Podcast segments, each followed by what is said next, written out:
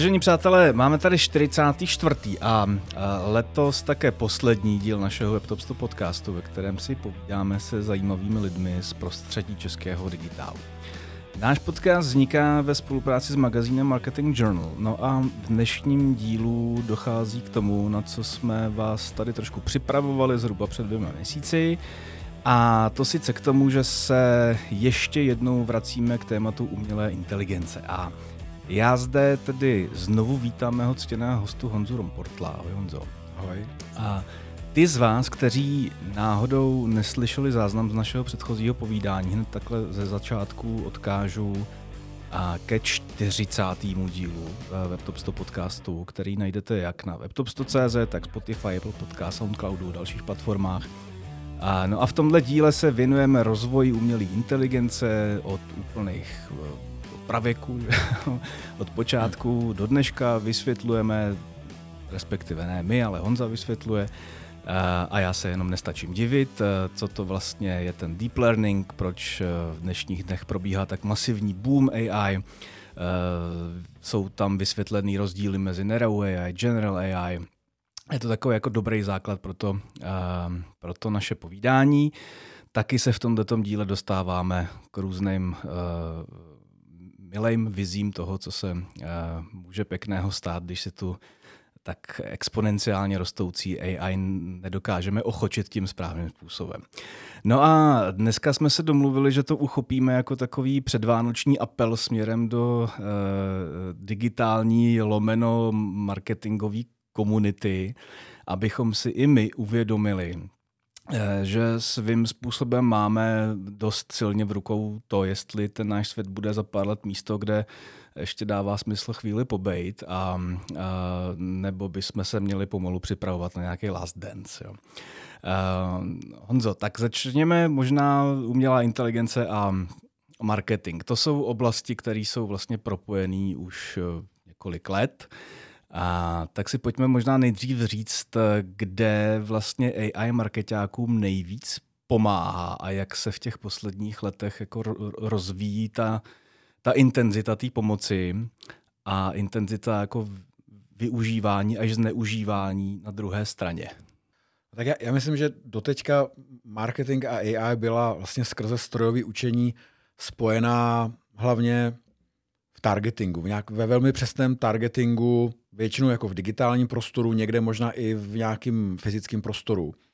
To znamená cílím, prostě cílení reklamy a obecně eh, recommender systém, znamená doporučovače čehokoliv, založený na strojovém učení. Ale až do letošního roku, až možná do aktuálních měsíců, moc nějaký jiný zásadní využití AI, nějaký super zajímavý nadrámec možná nějakých neúplně třeba povedených POCček a podobně, tak vlastně jsem neviděl. Ale bylo to zejména o tom targetingu, prostě o cílení. Což je možná trochu dobře, ale spíš už si trošku myslím špatně, protože ten systém už začal být dost jako pervertovaný vlastně v tom, kdo jako necílí, tak nežije a je to vlastně, už, už ne, ne, nedalo by se asi říct, že ta AI pomáhá marketerům, je spíš jako nutná součást toho, toho toolkitu. No. Pomáhala možná úplně na začátku, ale teď, když všichni vlastně eh, jako cílí proti sobě ve velmi omezeném prostoru bojujícím o pozornost zákazníků, tak je to zero sum game prostě. Je to, kdo má, kdo má větší budget na, na, na cílení, ten asi vítězí. A když to vezmeme z té dnešní perspektivy, tak um, a Máš vlastně jako dva takový nějaké jako přístupy k tomu, jakým způsobem využít tu umělou inteligenci ve chvíli, kdy něco jako komunikuješ v digitálním prostoru. Jo? To je ad jedna a můžeme to nějak rozpůlit, řekněme. Ad jedna eh, je to eh, ta situace, kdy jsi jako zákazník nebo potenciální zákazník a jdeš si někam něco jako koupit a někdo tě má přesvědčit, aby si skoupil právě toto nebo, eh, nebo něco jiného. A nebo je to situace, kdy se někdo snaží nějakým způsobem ovlivnit tvůj mindset a tvé rozhodovací schopnosti například ve chvíli, kdy se chystáš k nějakým volbám. Jo. Jak se tyhle ty dva přístupy eh, mezi sebou lišejí, respektive ty, ty tooly, které se k tomu používají, jak, jak se mezi sebou lišejí a jak, jak, jak jsou třeba bezpečný nebo um, morálně validní, řekněme? Já si myslím, že morálně validní není moc ani jeden, ale to je dost, jako, to je dost ošemetný to říkat pro, pro marketéry. Já si myslím, že jako ve všech věcech, třeba, třeba u léků a, a že jo, tak víme, že záleží na množství. Jako, když je to do nějaké míry, tak je to OK. Když to překročí nějakou míru, tak už to není OK. A to platí i o mezilidské komunikaci. Pokud prostě mě někdo bude k něčemu přesvědčovat, tak si myslím, že to je OK s tím, že ně, nějaký jiný člověk, nemusí tam být žádná AI, prostě někdo mě bude k něčemu přesvědčovat, tak já můžu nějak argumentovat, vím, že jsem v tu chvíli cílem přesvědčování a můžu to akceptovat, můžu to odmítnout. Ale jakmile to přesvědčování, a tam, je, tam není žádná jasná hranice, tam je prostě takový jako kontinuální pole přejde v manipulaci a to pak ve skrytou manipulaci, tak to už není OK a není to ani ze strany člověka, není to ani ze strany AI. Myslím si pořád, že platí, že autorama té manipulace celkově jsou mnohem víc lidí teď než AI. AI je jeden z nástrojů, troufnul bych si říct, že možná vlastně dnes pořád zatím ještě víc využívaný v nějakém třeba klasickém marketingu, protože je to produkcionalizovaný. Já prostě potřebuji každý den doporučit milionů zákazníků, milion různých produktů, nemám moc čas se s tím nějak babrat. Takže v zásadě jako automatizuju a na, na nějaký stroj externalizuju nebo offloaduju tuhle tu činnost, kterou, která není prostě ručně udělatelná a tím získávám, nevím, lepší revenue, cokoliv. U toho politického marketingu tam si myslím, že se vyplatí. Je to vždycky jako jednorázová věc, většinou jako před volbama, po každý jiný kontext, po každý jiný geopolitické věci, po každý jiný vnitropolitické věci. Takže tam si pořád myslím, že ta AI je spíš jenom zatím ještě. Tak říkám zatím. To se strašně změní třeba příští rok, no, možná jako mm-hmm. za dva. A zatím ještě spíš jenom takový jako podpůrný nástroj. A kde to skutečně vzniká, je, je víceméně klasický jako propagandistická kuchyně, kterou tady máme 100 let třeba v nějaké moderní podobě. A ta míra toho je podle mě pořád, zatím pořád stejně platná. Prostě jakmile je to skrytá manipulace, propaganda, tak je to prostě špatně. Jedno jestli s AI nebo bez. Tento díl našeho podcastu sponzoruje digitální agentura Taste. Specialisté v Tasteu kombinují dílčí obory online marketingu, jako jsou SEO, PPC, analytika, sociální sítě, kreativa a tak dále a v ucelených strategiích vymýšlejí, jak budovat povědomí o značkách a důvěru u zákazníků, zvyšovat návštěvnost webu i počty objednávek a taky jak zaujmout fanoušky na sociálních sítích. Taste můžete znát i díky jejich vzdělávacím akcím v rámci Taste Academy, na kterých se setkávají špičky ze všech marketingových oborů. Mrkněte na www.taste.cz a ochutnejte budoucnost digitálního marketingu. Jak by, jak by ten jako marketér dneska při, při zvážení toho, jakým jako mohutným způsobem a mohutnou rychlostí se AI rozvíjí. Uh, jo, když jsme tady byli posledně, tak jsme si povídali o tom, uh, jak si uh, najednou všichni můžeme vytvořit jako krásný obrázek na, na Mid Journey. Jo, prostě. Tak dneska poslední týden tady máme už jako poměrně jako dokonalý čety, že jo, prostě, respektive, respektive nástroje, Eh, pro tvorbu souvislého textu. A co ten, co ten marketák, jak, jak, jak by k tomu dneska ten marketák vlastně jako měl přistupovat? Ten člověk, který se zabývá tím, že eh, dělá kopy, tvoří v obsah, dělá nějaký SEO, eh, píše nějaký kampaně. Je to, je to něco, co by si podle tebe ty lidi měli zač, začít jako rychle osvojovat, aby jim jako neujel vlak, a, nebo na, naopak k tomu přistupovat obezřetně? No měli by si to, jako profesně by si to jednoznačně měli okamžitě začít osvojovat. Tam, tam není jako, jako žádná jiná cesta. Tady myslím právě je důležité zmínit, co je teď letos, ten Aha. Mhm. zásadní předěl. Ten předěl je v tom, že AI, řekněme od letoška, je schopná, ono už to trvá nějakou dobu, ale teď se to dostalo do veřejného povědomí, pak se třeba dostaneme k těm konkrétním případům, začít generovat content. To, to doteď nebylo. A, začít generovat content tak, že ten content je, tím myslím, jak textový, tak vizuální, zvukový videokontent, to je jako víc v plenkách. Jakoby čím složitější ta modalita toho kontentu je, tím si ještě chviličku počkáme. Taková ta nejzákladnější, protože řekněme nejvíc lineární je ta textová a tam si myslím, že tam už to dohnalo v podstatě schopnosti člověka. Tak eh, to, tady, to jsme tady ještě před rokem moc neměli. Do, do určitý míry trošku jo. Takže jestliže do, do letošního roku marketer řešil hlavně problémy toho, jaký využijeme nástroj na cílení, reklamy nebo recommender tohle a tamto, a ty jeho potenciální etický dilemata hlavně spočívaly, spočívaly v ochraně soukromí, což ty jenom maličkatá právě odbočka. Jo. Tam vlastně ani tak nešlo jako o, o to cílení, tam šlo o věc, která mě vždycky vadila. A to je vlastně dost jako perverzní zásah do soukromí uživatelů internetu. A vlastně jako toxický systém budování online reklamy nad tady tím. Uh-huh. A potom vlastně jako cestný boje o to, jestli cookies z třetích stran můžu nebo nemůžu.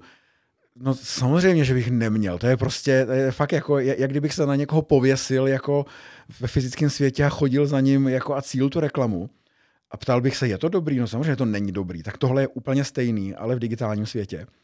A, a nějak se myslím nachází jako konsenzus. Jako velký zlomy v tom udělali jako velký, právě jako velký hráči. Zase jejich motivace není nějaká jako krystalicky čistá. Jejich motivace je stáhnout online advertising pod sebe, prostě mít nad tím zase nějaký jako, nějakou vládu. Ale myslím si, že marketeři můžou v tomhle ekosystému pomoc jako protiváha, tak aby to nakonec vlastně dopadlo nějak dobře. No a teď tohle bylo něco, o čem bychom se třeba tady bavili hlavně před rokem, jestli můžeme, nemůžeme, jak cílit, jak invazivně, neinvazivně, jak to udělat, když nebudou cookies z třetích strán, že tam jsou nějaké možnosti.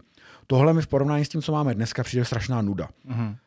Ne jako třeba legislativně nebo eticky, to si myslím, že bude zapotřebí pořád řešit, ale máme tady najednou systém, systémy, které jsou kvalitativně dneska schopný generovat content řekněme, srovnatelný s průměrem, který generuje živý člověk, akorát, že si to můžeme naškálovat nade všechny meze.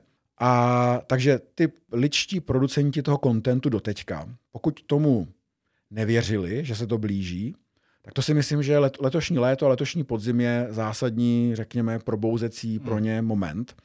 Tak by si to měli vyzkoušet. Měli by se podívat na Mid Journey, měli by k tomu přistoupit uh, s otevřenou myslí v tom, ne, podívejme se, jak blbý to je a jak to, co to všechno neumí, ale podívejme se, jak se to od června zlepšilo. Uh-huh.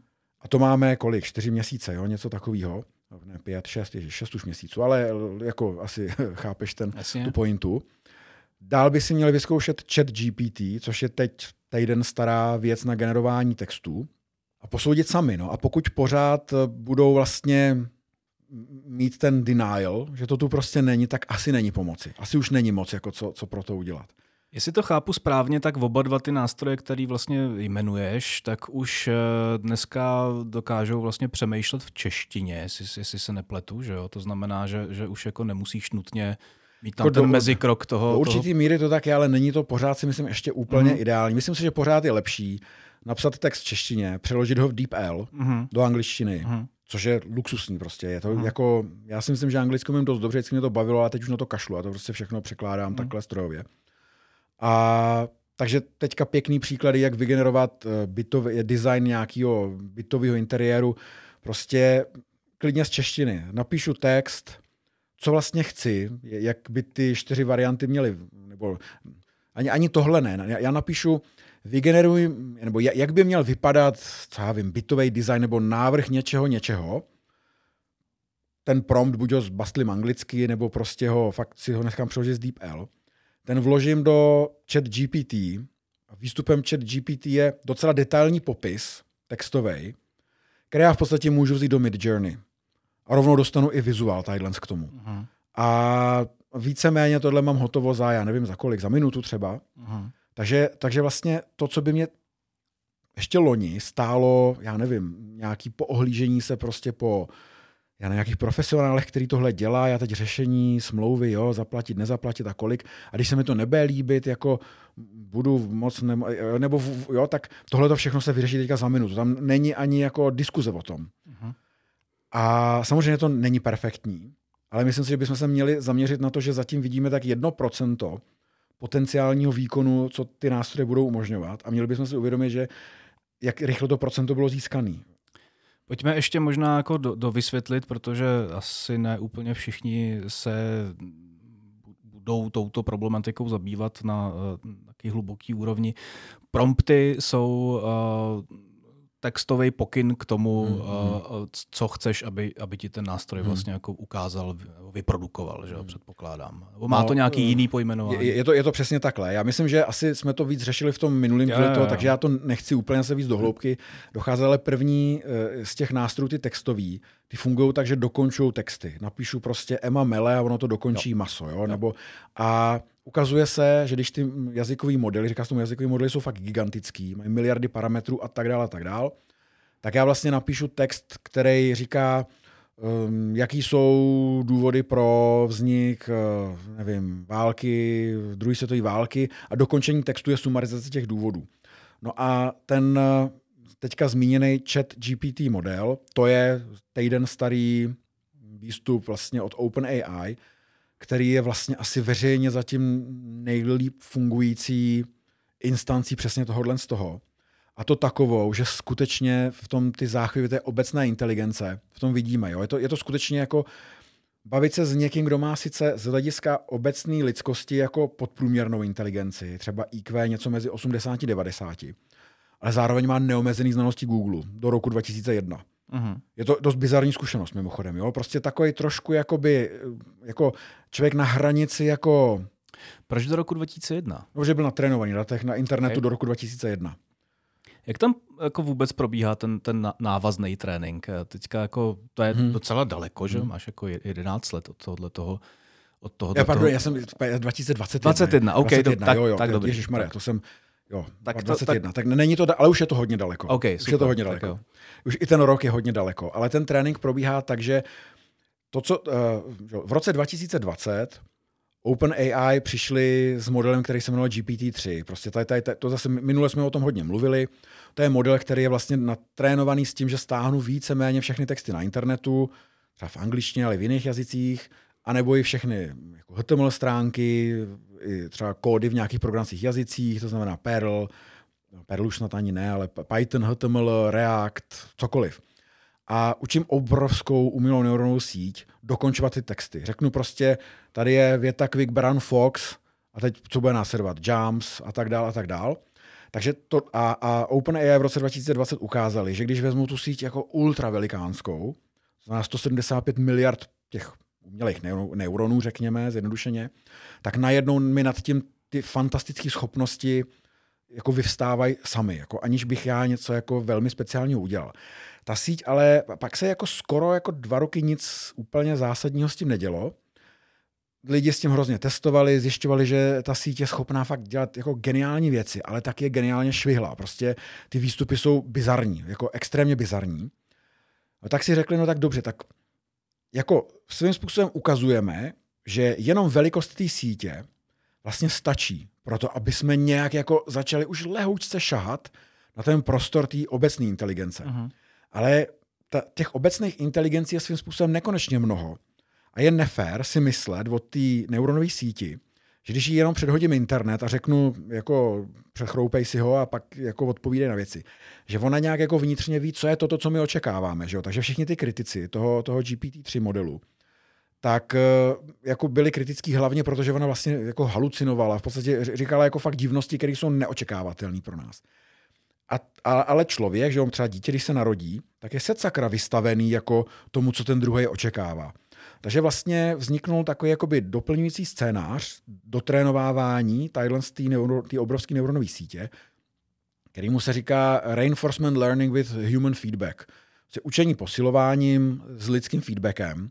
Učení posilování, taky jsme možná říkali minule, je něco, kdy já Takhle funguje i člověk. Když člověk udělá něco dobře, dostane od toho světa odměnu ve formě jako kódovaný jak dopaminem a on se učí posilovat tyhle vazby. Když dostane jako antiodměnu, jako na, šáhne na horký kamna, tak se učí jednat tak, aby se vyhnul tadyhle z tomu. Stejný je to s umělou inteligencí. Přesně takhle fungují ty systémy, třeba AlphaGo, který se naučilo hrát Go a porazilo prostě Lise Dola a, a pak AlphaStar, který hraje StarCraft a, a DeepStack, který hraje poker a všechno možný. No a tady vlastně je, je trošku jako kombinace těch, těch dvou systémů. Máme takhle na celém internetu natrénovanou neuronovou síť a pak ji předhodíme nějaký armádičce lidí, a, a, teď, a teď ten proces toho, toho chat GPT fungoval asi takhle. Jo? Prostě e, vzala se armáda, nebo armáda, nějaká skupina lidí, kterým se asi zaplatilo a řeklo, řeklo se, tak ukažte, jak vzorově, třeba já jsem třeba ten lidský anotátor a dostanu úkol, vysvětli šestiletýmu dítěti, co to je atomová bomba. Tak já prostě něco jako napíšu. A takhle se se sbírá docela dostatečné množství lidí, což je jenom otázka peněz. Prostě jenom potřebuji zaplatit nevím, tisíc, nevím kolik expertů, aby mi prostě sehnali tyhle ty data. A já vlastně tímhle tím lehce dotrénuju ten obecný jazykový model. A pak přijde druhý proces, kdy vlastně zase budu mít takovouhle armádičku lidí a teď prostě ten člověk řekne eh, tomu systému něco, třeba vysvětli mi, jak funguje atomová bomba, nebo vysvětli mi, co to je ústava a podobně. Ten systém vygeneruje čtyři různé varianty a já jako člověk je prostě jenom seřadím podle toho, jak mě přijdou akceptovatelný. To znamená, já tomu systému nějak vkládám ten svůj bias vůči tomu, jak by měl svět vypadat. To znamená, je v tom i nějaká lidská politická korektnost, je v tom nějaké jako etické věci trošku. No a tím dělám ten reinforcement. No a ten mhm. model, tohle je, je to strašně vlastně svým způsobem triviální, jo? je to úplně úsměvný. Tohle, tohle vymyslí kde kdo jako vlastně v hospodě jen tak po odpolední. Blbý je, že nemá pak zdroje to zrealizovat. Uh-huh. OpenAI ty zdroje mělo a boom a máme uh, tady chat GPT. Tak a teďka jsme v situaci, kdy máme vlastně jakoby už jako obecně strašně silný nástroj, který který dovedu si jako velmi jednoduše představit, že od začátku příštího roku to bude jako nástroj, který bude plně integrovaný v, v nějakém workflow jako mnoho a mnoho a mnoho agentur, který eh, ať, ať už řeší jako produktovou, službovou nebo politickou komunikaci. A, a teďka co s tím? Teď, teďka teďka je, to, je to o tom, že už je ten nástroj ready na to se ohejbat sám pro potřeby konkrétních firm, konkrétních produktů, nebo zatím furt ještě uh, potřebují být ty lidi z těch jednotlivých společností. Když dám třeba příklad, jo. A máš jako e-shop, který prodává horolezecké vybavení. Uh, už když bude pokrokový majitel e-shopu s horolezeckým vybavením, uh, dokáže využít podobný nástroje pro to, aby mu stvořili komplexní marketingovou kampaň ve smyslu od popisku do ads uh, přes banery vytvořený v Midjourney po časem velmi pravděpodobně nějaký videokampaně? Myslím si, že teď ještě není žádný ready-to-use produkt, hmm. ale to je fakt jenom otázka. Jsem stoprocentně si jistý, že existují už startupy, které na tomhle tom pracují. Teď můžeme to udělat tak, že máme, máme jakoby dílčí bloky k tomu. Já nevím, budu mít tady ty horozecké potřeby a chci, že doteďka jsem si prostě najímal někoho, nějaký jako juniorní copywritery, který psali takový ty texty, co nikdo nečte, že? hlavně by to bylo SEO optimize, což je mimochodem docela jako, jako vlastně perverzní trošku jakoby ta věc. Jo, a, a, a jako tohle, tohle už teď jsou hotový nástroje, kdy já si zaplatím nějaký měsíční subscription a řeknu, tak chci mít nevím, SEO článek, jakých je deset nejdůležitějších věcí, které si musím sebou vzít nahory. Uh-huh. A aby byl optimalizovaný pro ABCD, něco, něco, něco. A teď už opravdu jsou tooly, které tohle to udělají. Takže tohle to mám pokrytý a mám třeba, ten článek bude zhruba stejně plitkej, jako když ho píše ten juniorní copywriter, který o horolezectví neví vůbec nic, někde si to spíš tak jako vykrade z internetu, a ještě v tom jsou chyby často. Že když tomu copywriterovi platím prostě stovku za hodinu, tak se asi nemůžu divit, že to není to. Takže tohle to je hotovo. Aby v tom vznikla skutečně komplexní strategie, tak tam si myslím, že ještě nejsme, ale myslím si, že tam velmi brzo budeme, protože je zapotřebí nějakým způsobem někomu sdělit, co já vlastně, jako co to je to, co přesně chci. Že? Takový ten, ta, ta, ta nejhorší věc, vždycky ta diskuze s klientem. Že? Jako, mm. Mám klienta, který řekne, napište mě texty a pak se jako po marných diskuzích s ním ukáže, že nemá ani marketingovou strategii, že vlastně jako nemají jako nic.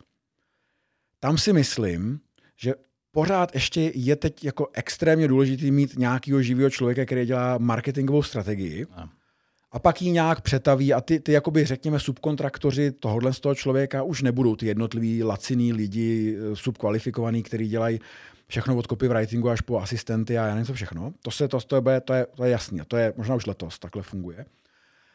Ale myslím si, že do určité míry i ta strategie velmi... Eh, a, jo, a ještě na tenhle ten způsob práce nepotřebuji nic jako chat GPT, to je prostě overkill, to je to je příliš jako uh-huh. silný nástroj. Navíc není ještě takhle komerčně dostupný. Ale tady vidíme, že už i ta schopnost nějakého abstraktnějšího vyjádření toho, jak by měla třeba marketingová kampaň fungovat, tak si myslím, že velmi brzo už někdo z, GP, z chat GPT vytříská. A pak si myslím, že začnou vznikat nástroje, které budou vlastně augmentovat, nebo čili nějakým způsobem vylepšovat schopnost toho, kdo dělá marketingovou strategii. A měl by se s nima vlastně spřáhnout. Podobně jako, já nevím, mm, hráči Go, po té, co AlphaGo vytřískalo ty nejlepší, tak nějakým způsobem upgradeli svoji schopnost hrát Go. Tak to by se mělo začít dít i v marketingu. Takže v zásadě čím více marketingových strategů teďka uh, začne využívat uh, možnosti uh, těchto AI nástrojů, tak se dá očekávat, že tím rychleji se ty nástroje naučí přemýšlet podobným způsobem. Asi jo. A zároveň platí, že ty, kteří se to nenaučí rychle využívat, tak prostě nebudou asi za chvíli už v tom biznisu. No. Když se na to podíváš ze stránky těch jako konzumentů toho sdělení, uh, což je vlastně jako otázka, která uh, asi zřejmě, já nevím, jestli, jestli je zralá na odpověď teďka, jo, ale, ale, ale mm, to lidstvo, co je, co je samo sebou, tak uh, vyžaduje od uh, toho, co si nakupuje, co chce mít rádo, co ho nějakým způsobem baví, anebo co nesnáší, tak potřebuje mít tu emoci. Že? Ta umělá inteligence teďka začíná umět nést i tu emoci, nebo to minimálně začíná dobře simulovat. Je to pro tu konzumentskou stranu, eh, pro stranu té drtivé většiny, která jako negeneruje ty marketingové claimy, jako v, v něčem nebezpečný, jako že se začnou ztrácet v té realitě a začne tady fungovat takový nějaký polometrix prostě? Hmm. Je to vlastně důležitý uh, vědět, jestli, jestli něco napsal člověk nebo to napsala mašina? To je dobrá otázka. Já si nakonec vlastně myslím, že to asi není důležitý. Jako trápí mě teď nějak, zase z hlediska marketingu, když čtu nějaký produktový blog, nebo jako trápí mě, kdo to psal, no vůbec mě to netrápí. Spíš mě trápí, když to jako je, hm, teď nevím, pardon my French, ale šity, jako hmm. když mhm. to prostě fakt jako nestojí za nic, jako kvalitativně. Takže to si myslím, že z hlediska konzumenta se fakt jako může zlepšit. Jako celková kvalita kontentu na internetu, může stoupnout, protože prostě bude celá generovaná pomocí AI, která vlastně nakonec těch schopností jako bude rozhodně lepší než průměrný člověk připravující ten content. Jako možná budou nějaký nadprůměrní lidi, kteří budou hlavně nadprůměrný s tím, že jsou schopní se nějak spřáhnout s tím systémem. Uh-huh. Je to jako dost podstatná, spíš jako filozofická otázka, nakolik to vadí. Jako, jako z principu, jako když dám stranou to, jak se zvětšuje schopnost manipulátorů manipulovat s tím světem, což je jednoznačně se zvětšuje, tak na, natolik, nakolik se zvětšuje schopnost manipulátorů manipulovat s populací, tak natolik je to fakt špatně. To je prostě to je hrozně jako velký, palčivý, nebezpečný problém. Ale oddělil bych ho od toho, nakolik vadí, že třeba 99% kontentu, který online budu konzumovat, nevytvořil vůbec člověk. Mm. To mě osobně nevadí. A myslím si, že to jako obecně velmi rychle lidem přestane, bavit, eh, přestane vadit. Mm-hmm. Ty jste posledně z- zmiňoval vlastně jako eh, tak, takový ty jako um, social impacts, že prostě jako umělé inteligence. Um, jak, jak ve vaší komunitě řešíte otázku třeba jako vlastnických práv na, nebo jako duš, duševních práv. Jo. To, znamená, to znamená, jsem já vlastník nějakého textu nebo nějakého uměleckého díla ve chvíli, kdy jsem, kdy jediný, co jsem pro, pro jeho vznik jako udělal, bylo, že jsem napsal někde pár promptů. Jak, jak to, jako to, právně, jak právně, jak to, právně si myslím, že to je čistě tak, jak to deklaruje teď v tuhle chvíli. Ale teď jako skutečně možná se pletu, jo. Jako nejsem úplně mega odborník tady na ty věci. Ale tak, jak to vydeklaruje tvůrce zatím toho softwaru, který, který, kterým se vygenerovalo to dílo, tak on prostě buď řekne, já si ponechávám autorský práva pro to, co z toho vylezlo, anebo ten, kdo si to nechal vygenerovat, tak jeho jsou autorský, nebo nevím, jestli autorský práva, a autorský práva je to, je to správný. Myslím, že totiž duševní vlastnictví no. je jakoby nescizitelný od toho autora, no. a, ale autorský práva se dají nějakým způsobem jako delegovat na to. Jako teď si myslím, že nějakým způsobem půjde, jako právníci se dostanou k nějakému konsenzu, kdo teda má to duševní vlastnictví. Jako tam jasně cítíme, že to je svým způsobem to bude jako formální právnický konstrukt, mm. aby šlo nějakým způsobem rozhodovat soudní spory prostě a, a roz, jako nějaký případně nějaký odpovědnost za škody a podobné věci.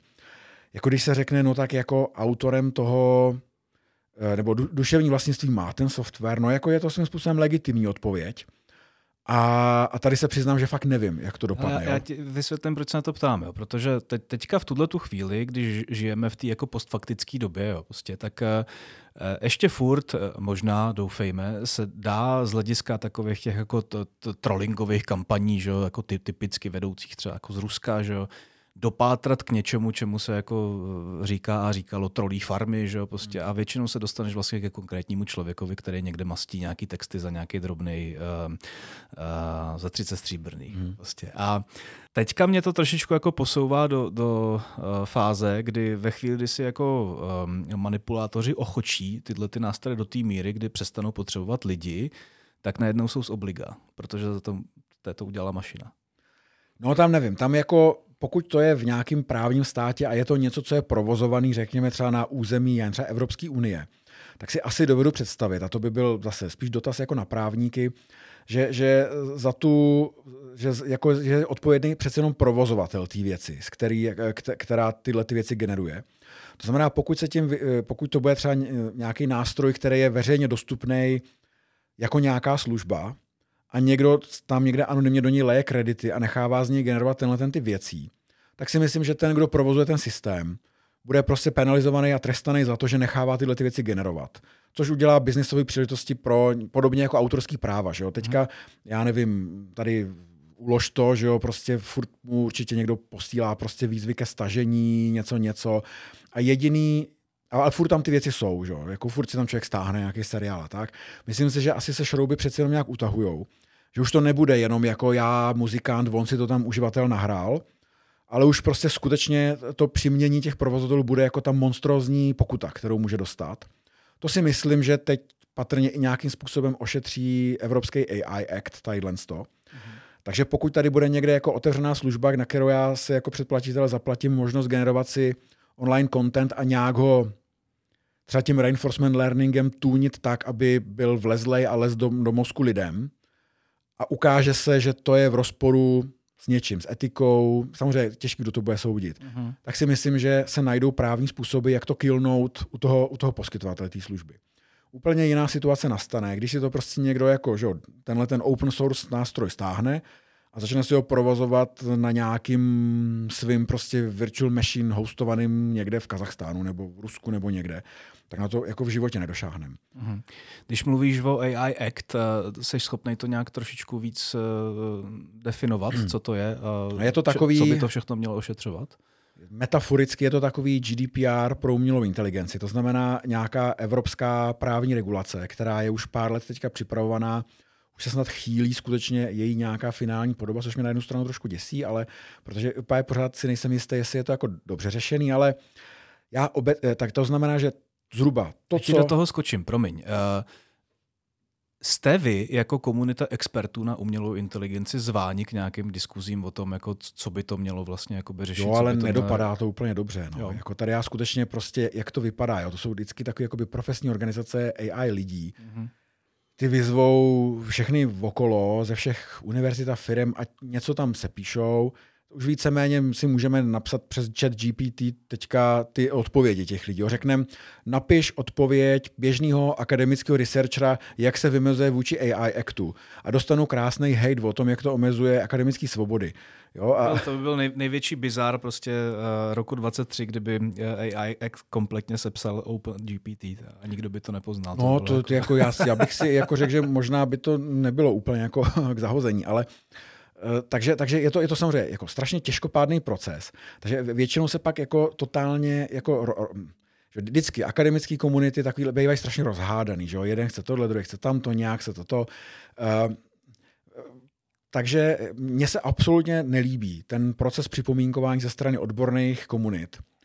Protože třeba první kolo, který bylo takhle to připomínkování, já nevím, třeba někdy před rokem a čtvrtně přišlo, že většinou lidi připomínkovali z těch odborných AI komunit, aniž by si to přečetli. Jo? Jakoby aniž by opravdu, že ten AI má něco přes 100 stran, tak jako prostě to je takový jako prvotní hate, tady nás něco reguluje, pojďme, pojďme říct takový ty běžné věci typu ono to bude omezovat výzkumné svobody, ono to bude omezovat toto, ono to bude omezovat tamto. To se samozřejmě nějak zlepšilo. Je to, je to, já tomu fandím. Prostě to, to co jakoby, já jsem rád, že tadyhle ta regulace nějak vzniká. Nevím, jestli jsem úplně spokojený s tím, jakou má podobu, ale na druhou stranu já sám taky nemám úplně jako dobrý recept, jak to správně napsat. No a jakou, jakou má podobu, nebo kam, kam míří ta podoba?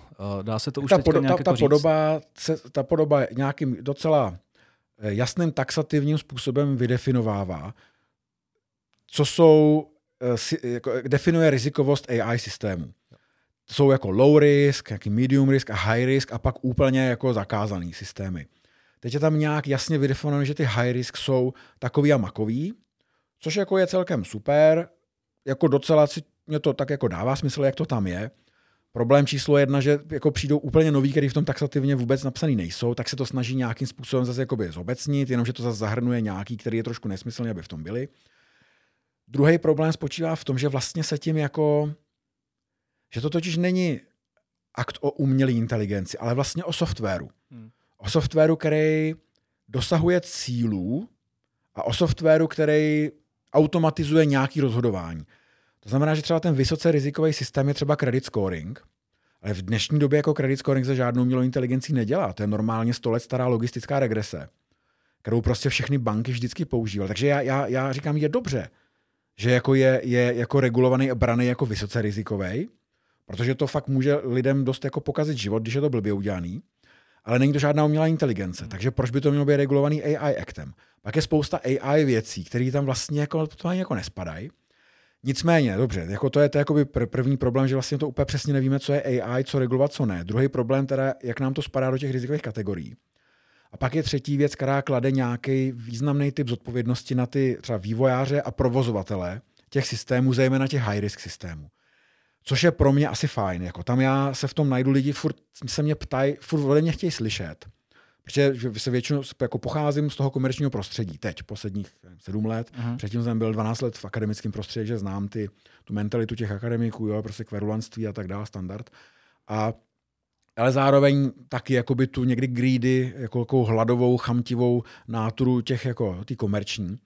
Takže jako lidi po mně chtějí slyšet, ať já jim řeknu, jako, že, že to přeci fakt jako ten biznis jako zatíží že to fakt jako nebude fé, jako férový vůči vývoj, že se tady, že nebudeme konkurenceschopný s Čínou a spojenýma státama. A já to prostě neříkám, protože já si to jako nemyslím, nebo dobře, zatí, nějak nás to zatíží.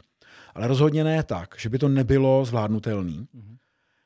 A teď prostě člověk vidí třeba na sociálních sítích tam lidi prostě z různých takových těch profesních skupin kolem AI, ne z Česka, jo, Hudraj, jak ty systémy typu GPT vlastně ten AI Act teď nově zařazuje, nebo nově už to nějakou chvíli tam je, pod něco, co se nazývá General Purpose AI a říká se, to budou ty high risk systémy.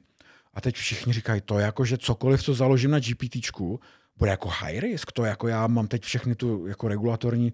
A já říkám, no asi fakt jo. Protože ruku na srdce, jako to je high risk.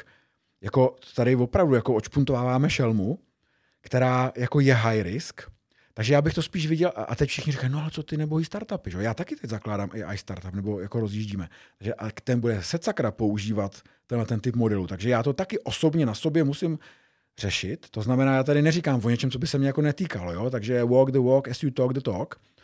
A já prostě bych jenom chtěl, aby se žádným způsobem i v případě eh, výzkumu, i v případě dynamických startupů neořezávali ty bezpečnostní mantinely, naopak spíš, aby existoval support, který pomůže těm startupům. Třeba, jestliže já budu teda muset dělat nějaký regulatorní hula hula kolem toho, je to trošku zjednodušu, ponižuju, ne úplně jako záměrně, tak ale ne, nesmím jako můj startup umřít na tom, že tam bude tolik příšerný jako regulatoriky, že, že, že já vlastně veškeré peníze, co mám, bych musel utratit za právníka. To jako nechci. Jo, ale má to řešení samozřejmě. Má to řešení a zrovna ze strany státu nějaký řešení. Takže jestliže stát by třeba chtěl podpořit rozvoj jako startupů, tak rozhodně to nebude umět, a to jsem si jistý, to taky sám na sobě zkouším, v té věcné doméně typu, já chci udělat třeba startup, který bude dělat marketingový tool, AI, založený něco, něco.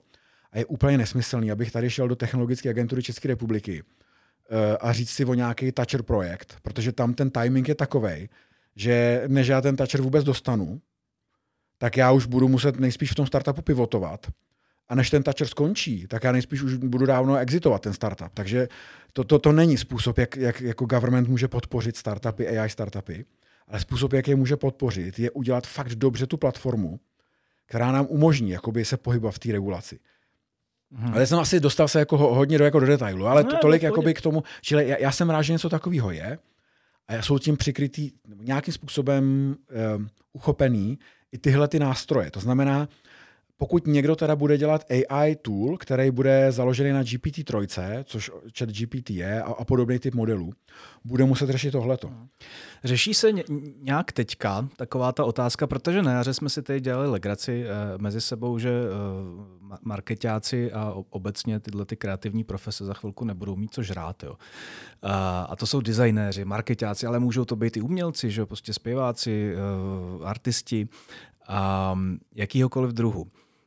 Řeší se nějakým způsobem jako dopad na takovou tu otázku té jako prostý zaměstnanosti třeba, jo? Prostě, protože já si dovedu představit situaci, že za, za dva roky jako eh, s takhle rychlým rozvojem může nastat jako setsakramenský problém, kam s nimi, kam se všemi. No je to, Určitě se to řeší a jako... Kam s námi vlastně teda. To, to, to, to jediné řešení skutečně, jako my tady jsme jako strašně zajímavý jako historicky přelomovém momentě, kdy ta AI nás donutí na, v sobě nalézt to, co znamená být člověk. Protože to bude taky jediný, co budeme mít a, to, a AI to nebude mít. To znamená, že, že všechny jakoby uh, caring professions, já vždycky to jak to správně řekne uh, česky, uh, ne starající profese, ne, no prostě ty profese, které se nějakým způsobem starají o jiný lidi. Mm Ať už je to jako aspekt, ať může, může to být jako ošetřovatel, lékařka, ně, ně, někdo, tak ale ta, ta část lékařského oboru, která znamená, že já, když jsem nemocný a potřebuju se promluvit s člověkem, tak to je to, na co dneska lékař prostě nemá čas. Že? Já tam přijdu a prostě on dělá něco, na co velmi brzo stroj bude lepší. To znamená, nějakým způsobem vlastně ve své hlavě realizuje nějaký takový trošku zjednodušený e, znalostní model toho, co vlastně dělat, když mi naměří tamhle teplotu, když mi udělá tamhle, když mi... Jo, ideální stav, takzvaný high performance medicine, bude takový, že to není, že tahle léčba je účinná ve 20% případů. Tahle léčba je účinná ve 100% případů, ale jen u 20% pacientů. Uh-huh. A já musím identifikovat, který těch 20% pacientů je, a nemůžu to identifikovat tím, že mu strčím teploměr do zadku a kouknu se mu na jazyk, ale budu muset nabrat prostě 550 tisíc markerů ze všeho možného a, a omix informace, genomics eh, a, a, všech, a, a expozomy a různé podobné věci. A to je něco, co je daleko nad rámec jako živého člověka zrealizovat.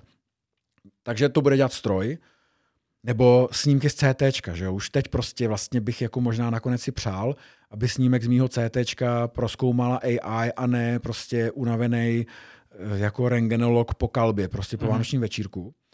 A ale jako potom ten stav teda dobře, tak co se teď bude se mnou dít? Já potřebuju prostě někoho, kdo mě provede tím, tím, tím procesem léčby, anebo třeba procesem poslední cesty. Prostě už mi není pomoci.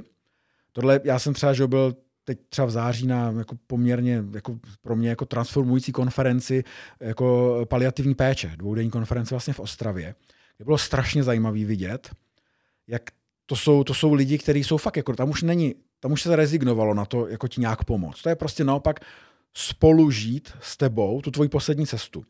A tohle to, když se jakoby eh, rozepne do běžného světa, tak to spolužití s někým, nebo, nebo cokoliv, kde je aspekt lidskosti, tak my budeme muset jako pěstovat a začít mnohem víc rozvíjet, jak v sobě, tak v jiných. Protože bez srandy nic moc jiného nám tam jako nezbyde už v tom. Vysvětluješ to na tom úplně jako asi nejlepším možným příkladě. Um, nicméně já se k té otázce ještě vrátím. Uh, ten aspekt té lidskosti je strašně jako důležitý a s tím jako hrozně souhlasím.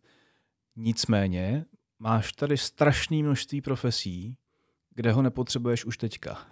Je tohleto předzvěst nějaký eh, eh, revoluce jako stavu zaměstnanosti? Nebo jak, jakým Já ne, nevím, jestli to slovo revoluce jako je správný, protože to je zatížený něčím. Já bych prostě řekl, že rozhodně ke významným změnám docházet bude. Aha. Možná bych se ani nebál říct to revoluce vlastně nakonec. Prostě jde, jde o to, že třeba to, že nějaký artefakt pochází od člověka, prostě bude v podstatě status symbol. Toto, že, to, že mám NFT, který udělal člověk a ten do toho dal nějaký svůj důvtip. Já nevím třeba, jak byly takový ty hezký NFTčka Vysoká škola života, že mě to jako hrozně líbí, jako, tak já jsem si samozřejmě jedno z nich taky jako pořídil. A tak to je, to je prostě, to je svým způsobem signálník, je to status symbol, že, že, že, to jako mám, sice nevím úplně pro koho zrovna tohleto, jo, možná přináležitost pražský kavárně nebo něco takového, ale, ale jako, jako když si prostě půjdu koupit, já nevím, tašku, kterou prostě vyrobil člověk versus která prostě přijela z fabriky z Shenzhenu, tak jako důležitý je, že to signaluju nějak kolem sebe, jo? nebo že mám košili na míru prostě od krejčího. No jako je to tak, no. A teď je to dobře nebo špatně, no. Je možná lepší mít prostě košili na míru nějakou jednu, která se nerozpadne versus prostě eh, exploitation lidí, který, ke kterým dochází v Bangladeši. Takže jakoby rozhodně první, co se stane, je, že AI nahradí tu jako nízce kvalifikovanou hmm. práci. Jako to znamená repetitivní, a, ale jako skutečně myslím, no myslím, no myslím si, tak já bych to řekl jako, že myslím si, tady nejsem úplně jako neumilný v tomhle zdaleka, ne, ale že jako většina lidí prostě bude muset změnit to, co dělá. Uh-huh. Protože už to ne, tak teďka jako každý, kdo, kdo udělá nějaký, že každý, kdo mi udělá nějaký banner reklamní, tak aby vypadal, že má hlavu a patu a byly na něm správný písma, tak už teď je to na hranici toho, že jo, skoro, jo, nebo každý, kdo mi udělá nějaký logo, jo, tak jako je to tak fakt jako na hranici, že Jo, a radši bych doporučil, aby ten dotyčný, než aby to rval do posledního momentu, v takovém tom popření té reality, tak aby fakt jako buď si našel způsob soužití s tou AI a řekl, já dělám nejlepší loga za pomocí AI, já jsem v tom jako best of a here is my story a nad, tím, nad tou story vybudoval tu svoji značku, ale už teď je jasný, že to nemůžou udělat všichni, že jo? Tohle to byl ten pěkný apel na závěr, který, který si myslím, že donutí eh, mnoho našich posluchačů k přemýšlení příští rok, protože mnoho našich posluchačů je právě z té sféry lidí, kteří můžou být eh, schopnost umělé inteligence ohrožení jako nejvíc. No. A třeba pro mě je důležité, že dělám ten rozhovor s člověkem, jo? ačkoliv jsem si dost jistý, že s chat GPT by ho mohl dělat, ale nelíbilo by se mi to. takže takhle nějak, takže minimálně jako třetí pokračování myslím, že můžeme ještě dát jako naživo. A, ale v tom je ten point. Jako já to možná trošku jako zesměšňuju, ale jako fakt prostě můj biologický hardware v mojí hlavě mě diktuje, že pro řadu věcí je prostě důležité, aby tam byl člověk. Mm. Ale já si, vždycky, já si teď, teďka, já nevím proč, ale, ale posledních asi 20 minut toho našeho povídání mě hlavou jedou takový ty záběry z toho filmu Volí, jestli jsi to viděl, jak tam takový ty hmm. strašně tlustý lidi sedí v těch svých jako uh, židlích napíchaný těma kapačkama a žijou si v té virtuální realitě a jsou hrozně spokojení. Že? Prostě, hmm. Když kolem nich je ten dům prostě a svět zabombený prostě atomovými válkama a tak. Takže uh, teď to je otázka, jestli to jako potřebuješ. Že? Prostě povídat si s člověkem, když uh, máš takovýhle, když můžeš někdy mít takovýhle stimul. Že? Prostě to... No, pokud skutečně bude dystopická budoucnost taková, že my vlastně hackneme ty naše klasické jako reward systémy v hlavě, to znamená místo reálného sportování a místo reálného zdravého těla. Budeme prostě mít eh, fantomový, fantomově simulovaný přelud zdravého těla v metaversu. Tak jo, ale je to pořád je důležité, že to je budoucnost, kterou si sami můžeme vybrat. A, a, možná, možná, možná apel, prostě teďka závěrečně využiju na, na marketery. Ať se fakt teďka, protože začnou vznikat nové produkty, že jo a začnou vznikat produkty kolem metaverzu a, a marketéři budou ty, kteří to začnou tlouct do lidí. A to už, to už, to už bude secakra jako jiný díl, než jako tlouc do nich, jako že jim bude líp v metaverzu heknutý prostě 200 kilový prostě hroudy jako polorozpadlýho umírajícího masa. A možná by teda, a to, to je pořád ještě, to je, je, to je jiný level, než říkat, kupte, pojďte k nám do supermarketu a máme tady šunku o 10% levnější, protože všude jinde se zbláznil svět. Jako, čo, jako marketing má hrozně blízko, jako v mém, v vidění světa, marketing má fakt blízko k product designu, i k salesu. Jako je to fakt docela jakoby spojený nádoby. To, to není jako, že někde stranou product design, někde stranou sales a někde stranou marketing. Tam, kde to je takhle oddělené, tam to moc nefunguje. Já si myslím, že to fakt musí být jako, jako vzájemné jako, jako koexistence.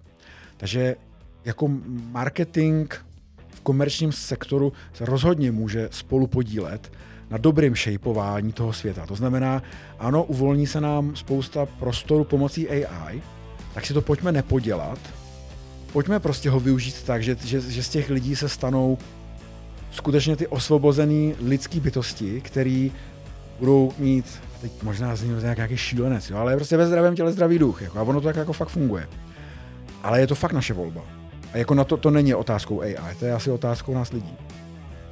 Děkuju moc. Já taky díky. Díky, že jsi přišel. Jsem zvědavý, kam uh, budeme směřovat v roce 2023. Já vám každopádně přeju krásné svátky. Uh, díky, uh, že nás posloucháte celý rok, respektive celý dva a půl dlouho už to děláme. A uslyšíme se zase v lednu. Mějte se krásně.